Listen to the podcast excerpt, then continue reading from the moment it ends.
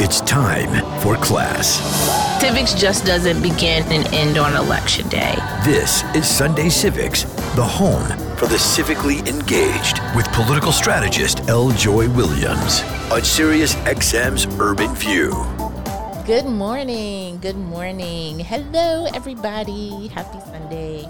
This is L. Joy Williams, your civics teacher and your neighborhood political strategist, here for another conversation here on Sunday Civics, another opportunity to provide context and education and history on civic participation from a Black perspective and I am so grateful to everyone for tuning in every Sunday. I can't believe how long this conversation has continued with us here in this space every Sunday morning. I'm so thankful to the Urban View family, to all of you that continue to point back I hear you, Clay. I hear you, Reese. I hear you, Karen.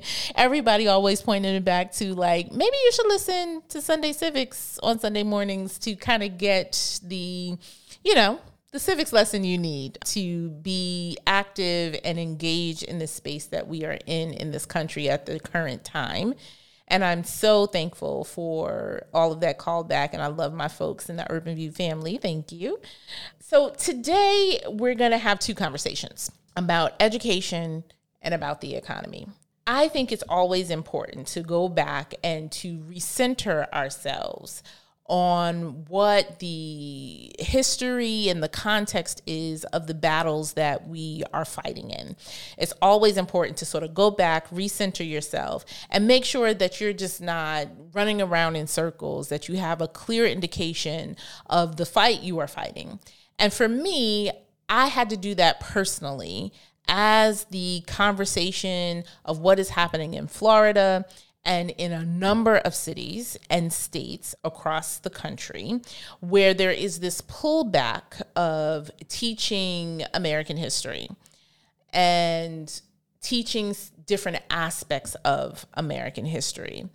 And not only that, you know, I'm also in a space like in New York City where I'm seeing, and for those of you who follow me on social media, you may have seen I tweeted out these slides was showing the reading and math scores of children in large cities like New York City where it is it is just poor. It is just bad. And folks can't read, they can't do math. And that is apparent as we are engaging with people on social media. But it, it wasn't always like this, particularly for communities of color and particularly uh, African American communities, Black communities in general. So I wanted to go back I wanted to go back early on to the beginning of the show where I actually began the conversations of Sunday Civics centered around education and the economy. Those were the first two topics, the first two conversations that I had on this show when I started it some time ago. We're now 220 episodes, 221 episodes in.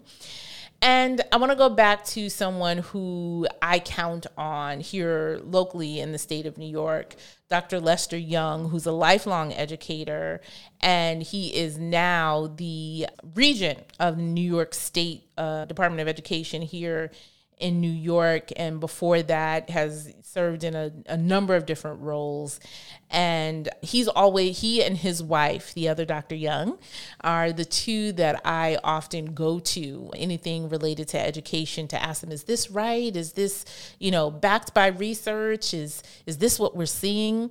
And so i wanted to recenter our conversation because this is timely and it's it's very crucial in the current political climate that we in that we are in about the history of public education. Because as i mentioned on the the show numerous times, the cost of education is one of the largest thing, largest financial things that the state, any state, is dealing with.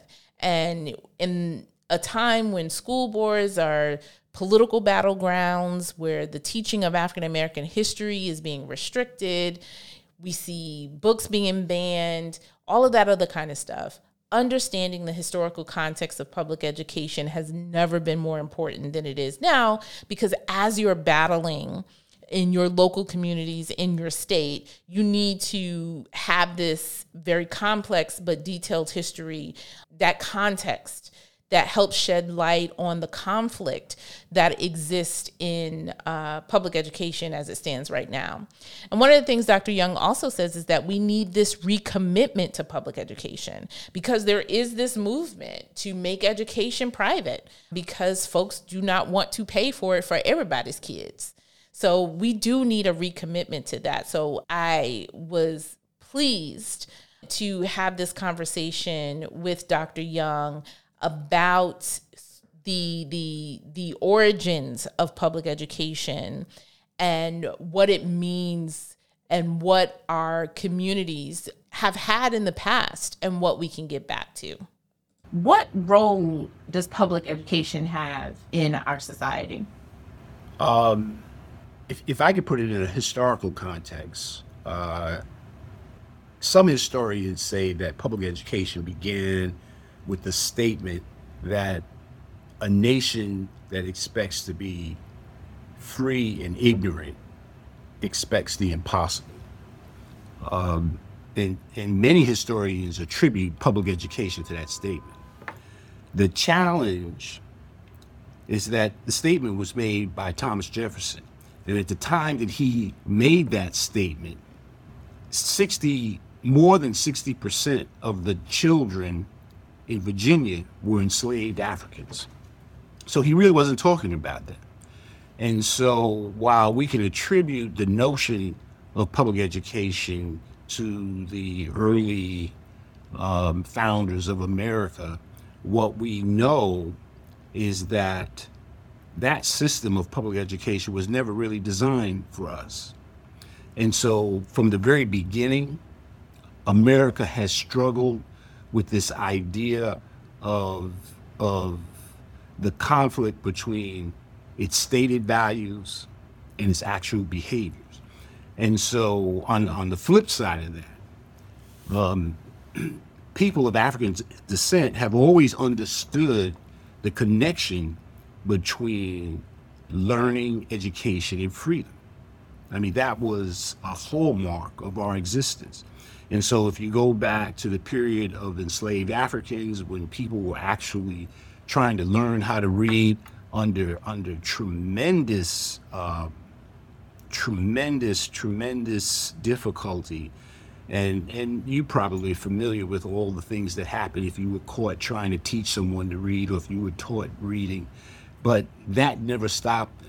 And and to the development of, of what was called church schools Sabbath schools, not Sunday schools, but people would gather around under the guise of worshiping, but they were really learning to read. Um, and so that's always been part of our who we are as a people. The other the other point, just to just to answer your question, the role of public education, uh, it is really the equalizer you know, the the key for all of us um, is how do we ensure that all of our young people have a high quality education? Uh, the the challenge for us has been that under the idea of public education, um, there's never been the kind of one system that has worked for all of us. And so, for example, today people are saying that the way to do public education is to have choice, as if choice is something new. Um, we've always had choice, right? I mean, it's probably when you were a child, I know when I was a youngster in our community, I had friends that went to Catholic schools, they went to church schools, they went, in fact, some of them homeschooled, um, they went to private schools, and they went to public schools. And so the, the distinction was that choice was about enrichment. In other words, parents selected these alternatives because the alternatives had something that they wanted. So choice was an enrichment, and it was a part of our, our education process. The difference today is that choice is no longer an enrichment process choice has become a replacement process. And so if you talk to parents now when they exercise choice, they will tell you that they don't really know very much about the new school, the charter school, the school that they want to go to. They just want to get away from what they have. So choice is becoming a, becoming a replacement strategy. And, and the problem with that is that for those parents that try to exercise their choice and don't get it, it tears the community apart. So what we've now done is moved from communities where people exercise choice based on enrichment so everyone got their choice and everyone was happy and we all functioned together. Now we are in a situation which some people get their choice and some people don't. And when you don't get your choice, what what what does that do to you? Right? What does that do to you as an adult? What's the message that that sends to your child? What does that say to your child? Just imagine being an adolescent, somebody telling you you have to go to a school that you don't even want to go to right? We have a situation now occurring in many of our schools where you could have a school right across the street from you, and your child's four years old, and you can't take your child to that school and register them. That's a huge problem. So while public education is the equalizer, public education has moved from serving everyone um, to to only serving segments of our population. So, for example, in my lifetime, uh, we talked about, and you're familiar with the Brown decision, right? So it was all about integration, right? People said, okay, um, what we have to do is integrate the schools. Uh, so here's where we are now.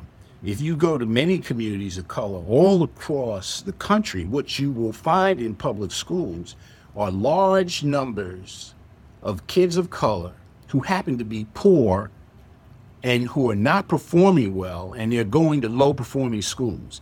And so the kind of isolation that you're having now, it's not it's not a racial isolation. It is it's really a socioeconomic isolation. And so here's what you have. You have you've got entire schools where kids don't see anyone that looks like themselves who are doing well.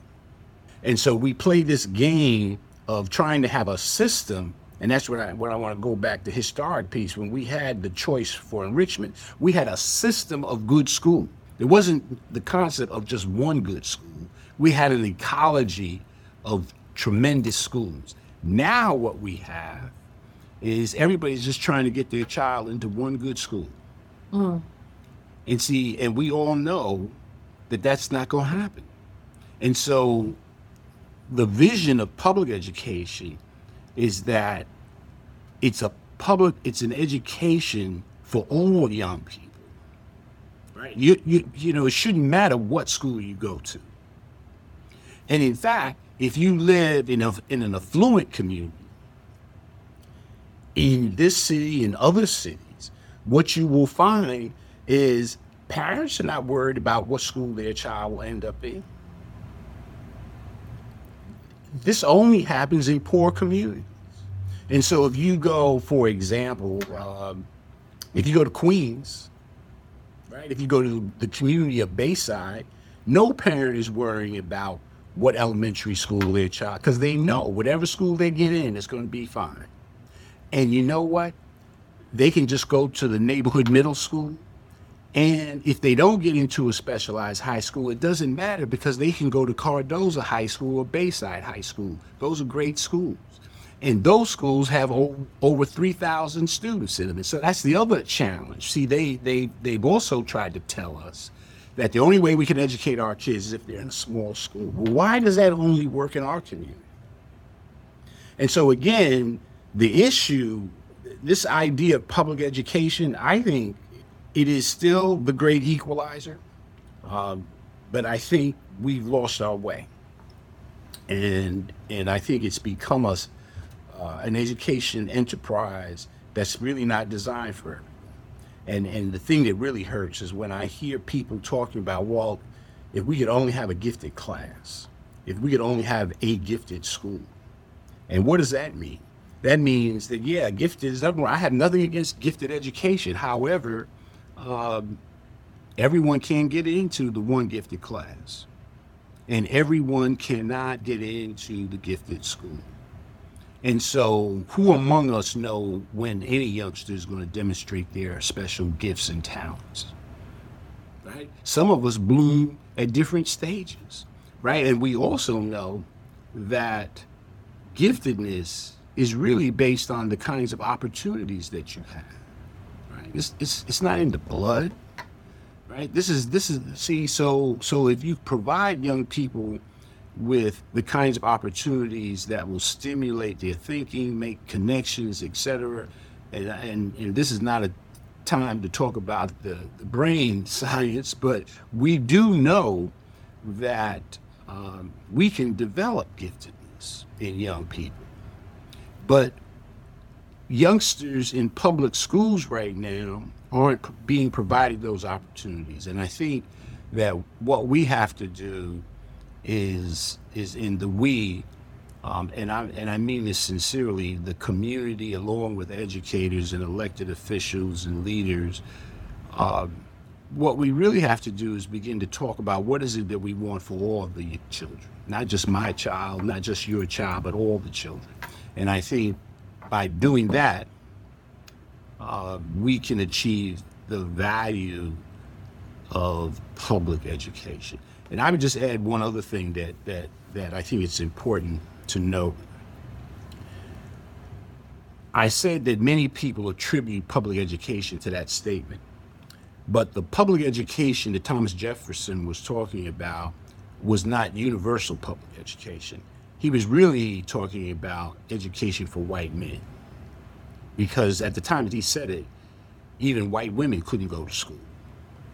Uh, if you understand the history of America, the idea of universal public education is an outgrowth of the black experience in America. And so this is a system that actually started with us. And we, right now, because we don't know it, we don't know our history, uh, we don't know how to use it. And so I think, I think it's important um, that we not abdicate our responsibility and we get back to this whole notion of how do we ensure that all of our young people receive their birthright, which is a quality education. The other dilemma in public education that we don't deal with, uh, and what I always, I whenever I talk to young people, college students, I always encourage them to go into the law. And, and what I'm hoping is that there's going to be this group of very smart young lawyers who will challenge what's called the Rodriguez decision. Everyone knows about the Brown decision. No one knows about the Rodriguez decision of 1973 um, the Rodriguez decision in Texas, they said they wanted to challenge the way public education was funded. And as you know, um, education by constitution is a state responsibility. It's not federal responsibility. Um, and so Rodriguez uh, and plaintiffs, what they challenged was a very simple fact that all across America, states fund public education based on property tax. And we all know that that works if you live in a community with a high tax base. But suppose you're poor and you have a low tax base. What do your schools look like?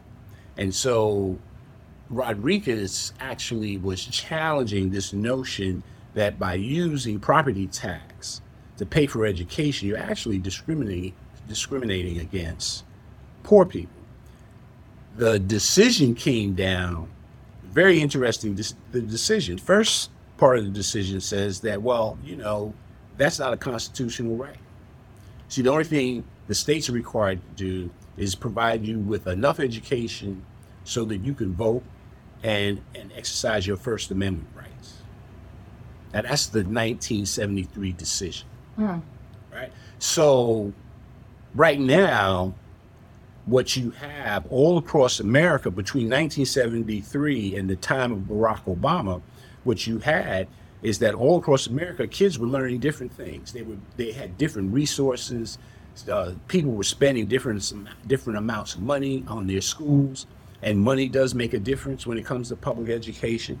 Um, and, and until we had this very smart man that became president, Barack Obama, who came in and said, look, I can't change the Supreme Court decision, but what, what I can do is, is try to standardize what young people are learning.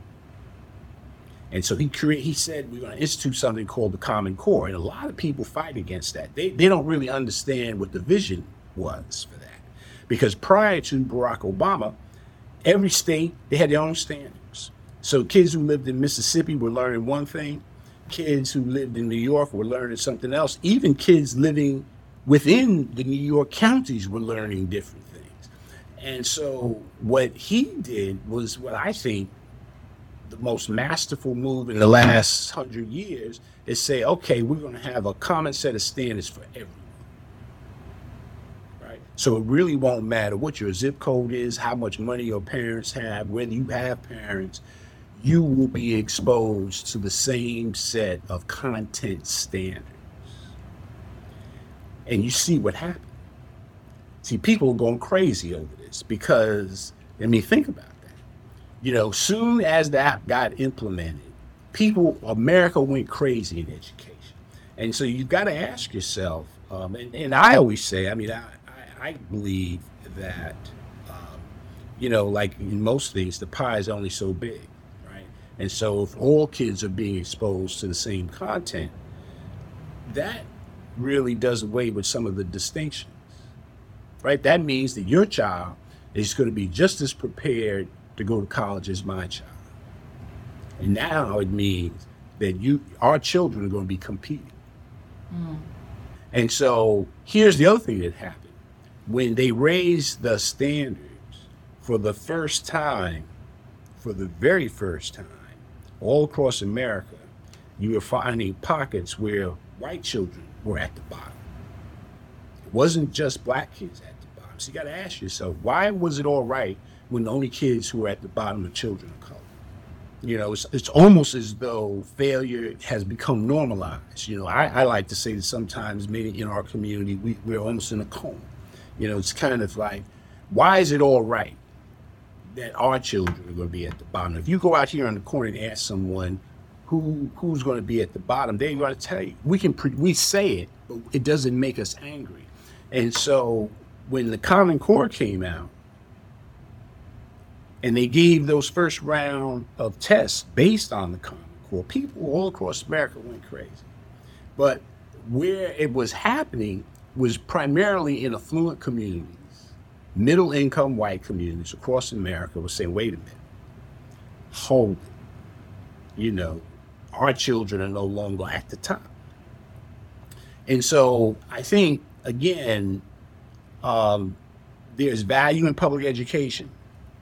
However, we've got to be very clear that we can't be duped into just jumping on any bandwagon. And we have to understand that all of our young people, regardless of whether you're rich or not, whether you live in a shelter or not, you can achieve high standards if you have the right opportunity. And that's really the challenge in public education. You know, how do we ensure that when we're raising the bar, that we're providing the steps so youngsters can reach the bar, that they're not just down there jumping up trying to get there. And that's the key for us. Schoolboy and schoolgirl come together. Who is the teacher? I go let you know. Welcome back to Sunday Civics. I'm L. Joy Williams, and what a wonderful grounding on education from Dr. Young you see why I keep going back to him.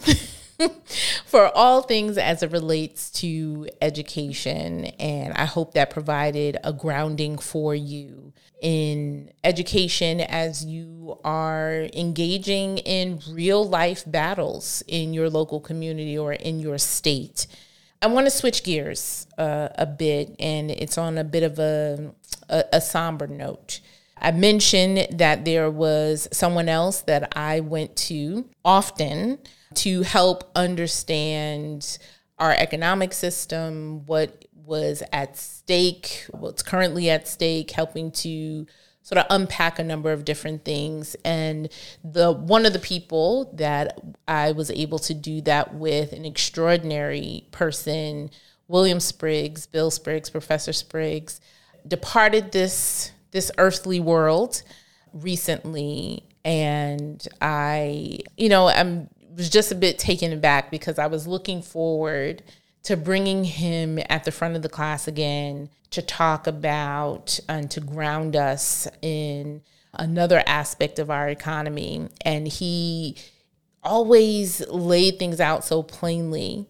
He was an inspiration. He was a very influential voice in economics and you know, had a tireless effort to address racial disparities and had a dedication to justice and equality, particularly as it pertains to our economic system. And, you know, we've brought him on the show before. He helped ground us in the beginning. I think it was the third episode of Sunday Civics where we had a grounding on our economic system.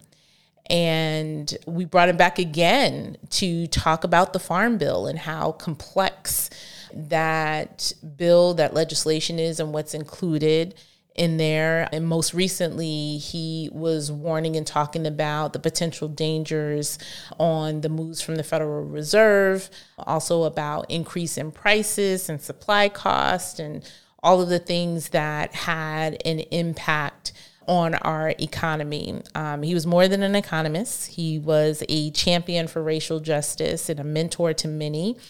I'm going to share with you this conversation that I had with Professor Spriggs about the Farm Bill. And I'm not sure if you've ever. you don't have to be a nerd about the Farm Bill, as I am and Professor Spriggs was, but it contains a lot about not only our economy and our agriculture, but also our care for those are who are using SNAP benefits. And so, as an economist who focused a lot on these issues, he was also the chief economist for AFL CIO. He was an advisor to the Minneapolis Fed. He was the chair of Department of Economics at Howard University. He was an assistant secretary for labor policy. So, he had a wealth of experience about these issues, and his book, Raising the Floor, the effects of minimum wage on low uh, wage workers, which was before sort of the focus on raising the minimum wage. He wrote this in the 90s, right? So he has been a dedicated advocate to these issues for a very long time. I am just heartbroken following his passing earlier this week and just wanted to take a moment to acknowledge his work, his commitment to racial and economic justice. And Dr. Spriggs, your impact is far reaching and your legacy is enduring. And we mourn your loss, but we also celebrate you and the difference that you truly made. Rest with the ancestors, and we will be in memory and you know to your family obviously and to others whose lives you touched.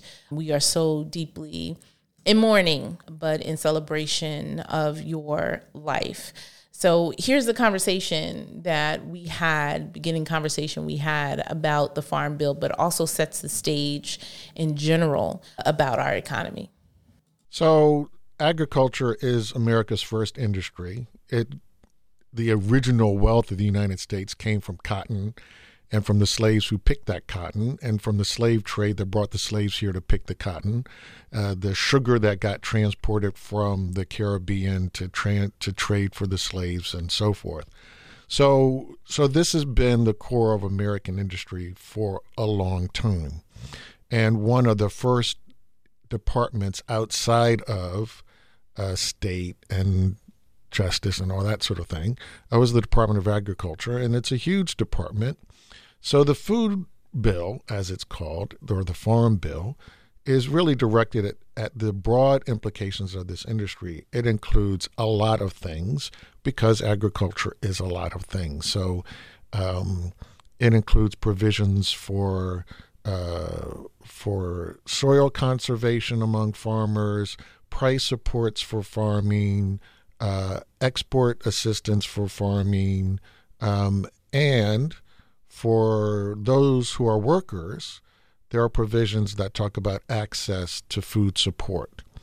And of the elements of the bill that tend to be contentious most recently, this has been one of the more contentious parts is the part that is food the many different food assistance programs that we have and that's including SNAP uh, or food stamps as it's more uh, commonly known. And just in talking about the history of this bill, this goes back to the Great Depression, if I'm not mistaken. Well, the bill itself goes back to the Great Depression because during the Great Depression, farm prices collapsed and farmers just could not make it. And that's when we put in um, all sorts of provisions to help support farmers. And the irony is that this was a massive government intervention into the marketplace to protect people in rural areas. And yet they tend to be very conservative about any program that protects anybody else. so it's a handout, are you saying? Well, it's not a handout. I mean, this is the irony. So farmers fully understand that for reasons above and beyond the control of the individual, despite your best efforts, a number of things can happen. You can have crop failures. Uh, you can have weather that's too good, and then the crop is so abundant that prices collapse. Uh, you can have global forces that can collapse prices uh, because there's overabundance of wheat uh, in the market or corn in the market. Um, you can be at a disadvantage in producing something, and because you want to uh, continue to have U.S. production, uh, we for a long time subsidized cotton, we subsidized corn, uh, we subsidized uh, sugar cane, and and so you know uh, for farmers who were sugar cane and cotton producers to not understand well why do auto workers want to have their industry protected? Or for farmers particularly during the Great Depression, because the soil in the Midwest had been over uh, farmed and turned the topsoil turned into dust. They saw their crops disappear. Uh, to understand that the market can fail, and and then what do you do? If if you say to the farmers, well, the market ruled, so you have to stop farming, then of course we as a society understand that's bad because next year the weather may not be that way and we still need somebody to go out there and farm because we still need food. Mm-hmm. And the same way during the Great Depression because demand collapsed and people didn't have money. So even during the Great Depression, we were doing industrial level farming. You know, we had canned meat, canned um, canned vegetables. So we, we had the ability to produce so that those industries could exist. But when people lost their jobs, the demand for these things collapsed for dairy and the prices got so low that farmers were killing their animals because they couldn't make money if they brought them to product. So so the point of these programs was an understanding that we still need the farmers even if in a particular year or for a particular period uh, the market had ruled against them. And so we had to support them to to look at the long run. And in the long run, uh, that was deemed to be the best for everyone's interest. So it is so ironic because that sector of the economy is so dependent on the government fixing bad markets to protect the interest of the producers that they don't have this tend not to have the same sympathy when workers find themselves in the same situation. So the farmers who get a subsidy for sugar ought to feel totally sympathetic to textile workers who are wiped out when we said, oh, well, we'd all rather buy cheap shirts from China and Indonesia and Bangladesh than get them from somebody in South Carolina or North Carolina or rural Virginia. But we wiped them out by that policy. Now, when they get wiped out, that means they need money for food. Right, and then now And- we're back to the and original. and and now and now we're back to one of the realizations of the SNAP program, which is that for various reasons at various points in time, the labor market, just like the agricultural market, can fail. And when it fails, you could say to the people, the market ruled against you, goodbye. Or you could say, what is the market? What is the market?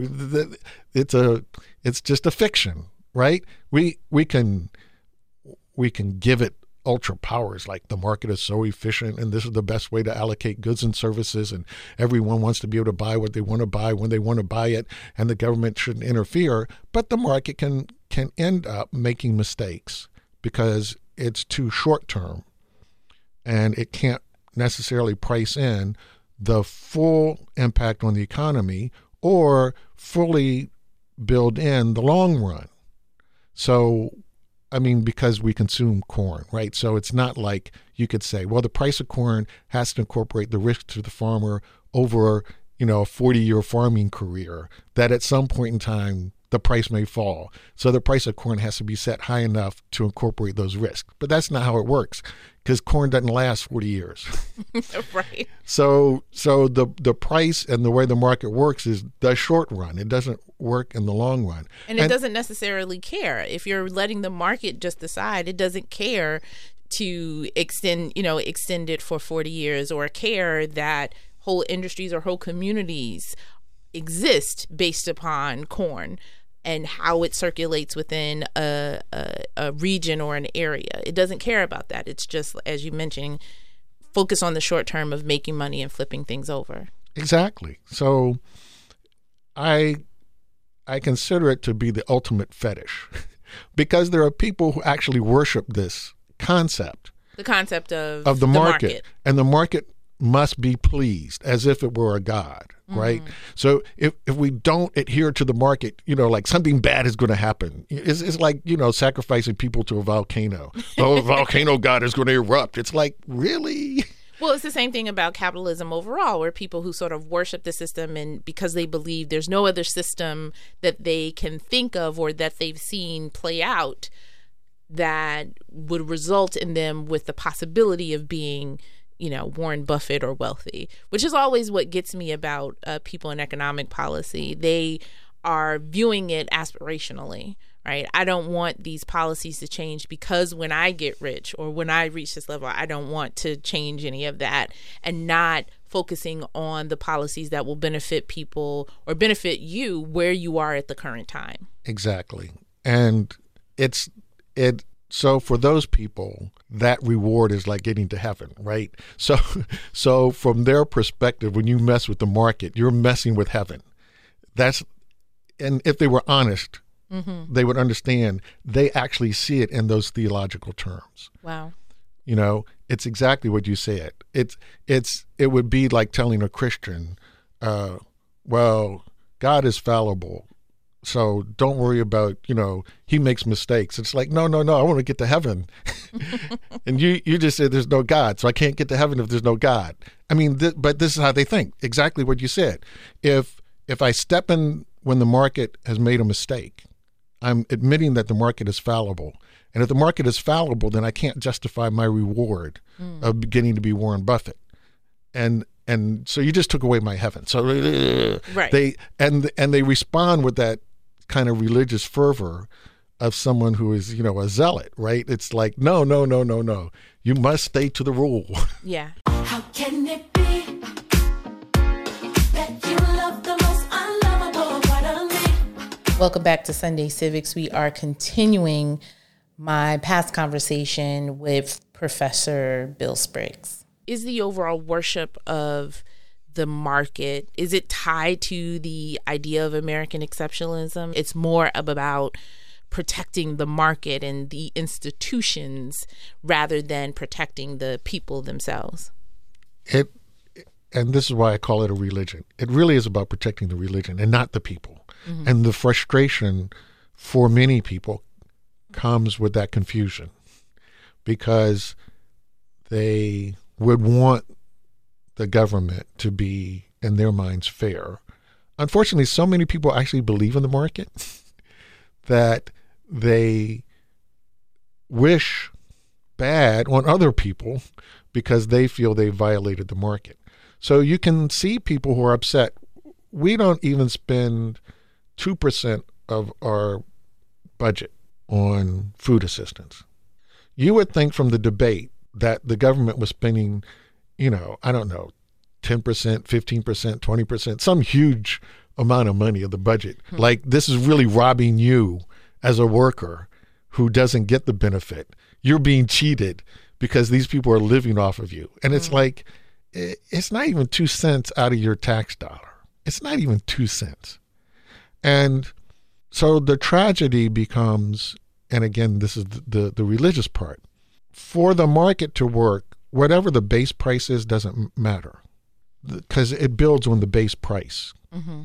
So if the base price is everybody can afford food, that's the base price, and then it goes up. So the market is still going to have inequality. The issue is what does the bottom look like? Mm. But that's not how people talk. When they see someone getting food, they object. So it again is like religion. If there's a heaven, there must be a hell. It's either or. There's no. There were they, they have to be both, right? If there's a heaven, there has to be a hell.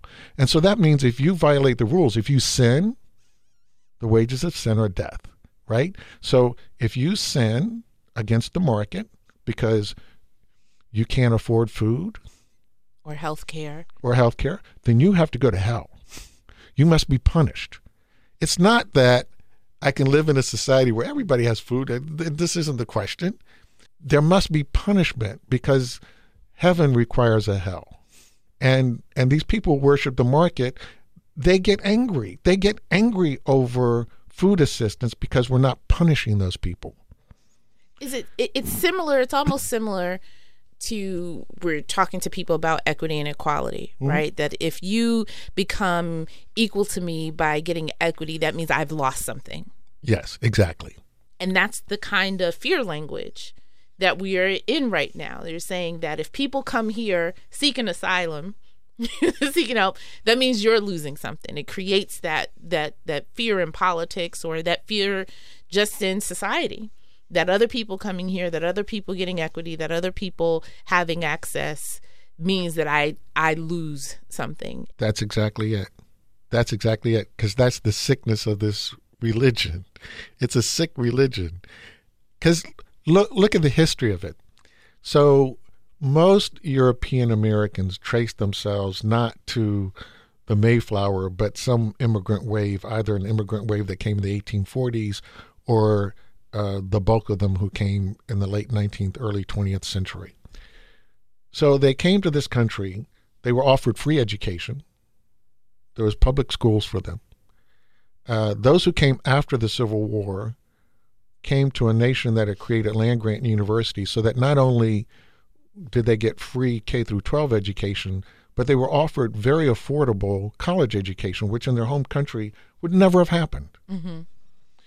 Before the Great Depression, many of those states had experimented with what we came to call welfare, that is, payment to single mothers, only for whites. And, and, and, right, those who are, are, in the Midwest were given this opportunity to become farmers because when they came in 1870 or 1880, we said, you know, the land that used to belong to those Native Americans? Nah, we'll break those treaties. This land is open. You can homestead it. We'll give you a hundred acres if you just farm it. So they were given the land, given free education, given the chance to affordable college, and they had this access to this welfare. And now they want to say, oh, well, immigrants, they just want stuff. They just want to be given stuff. It's like, wait a minute. Who, who's talking about immigrants and being given stuff? If you're Native American, like, oh, you mean like giving my land? Or African Americans who were given no access to these programs? You mean like after we created the wealth of the nation, you just come along and get to benefit from the wealth of the nation that we built? And you're talking about immigrants? It's more than laughable. it's more than laughable.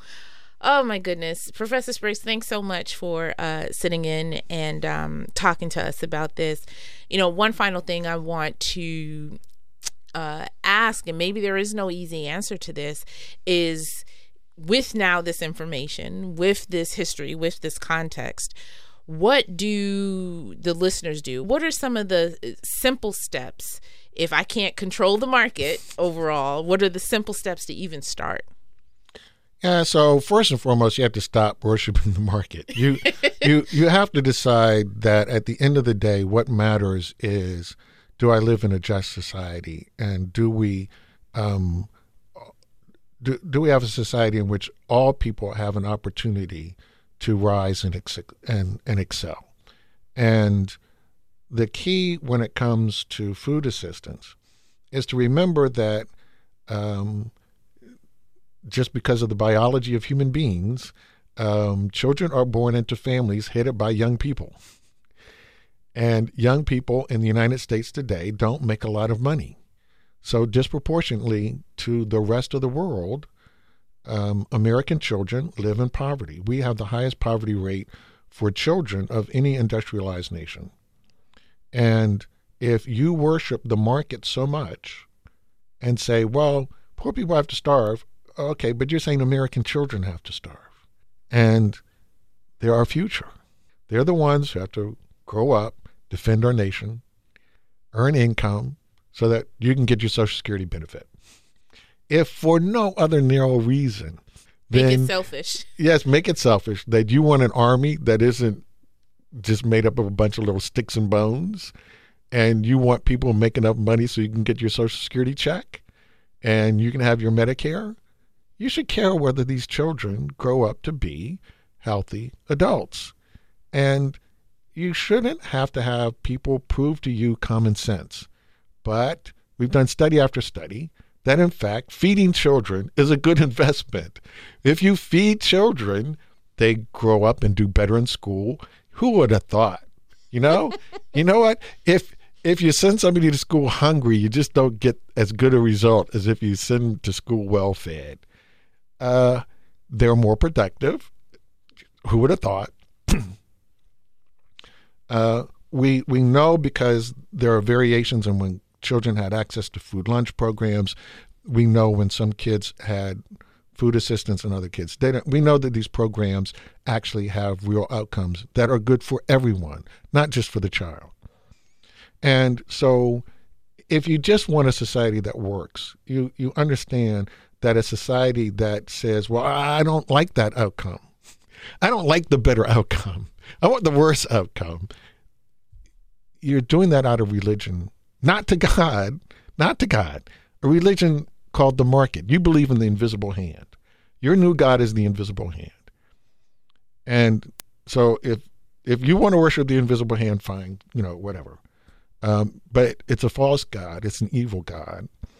Uh, and so so they need to respond to what does my society need and putting a work requirement to say well you you can't get food if you don't work is based on a weird racist belief that somehow or another I'm going to be punishing the other.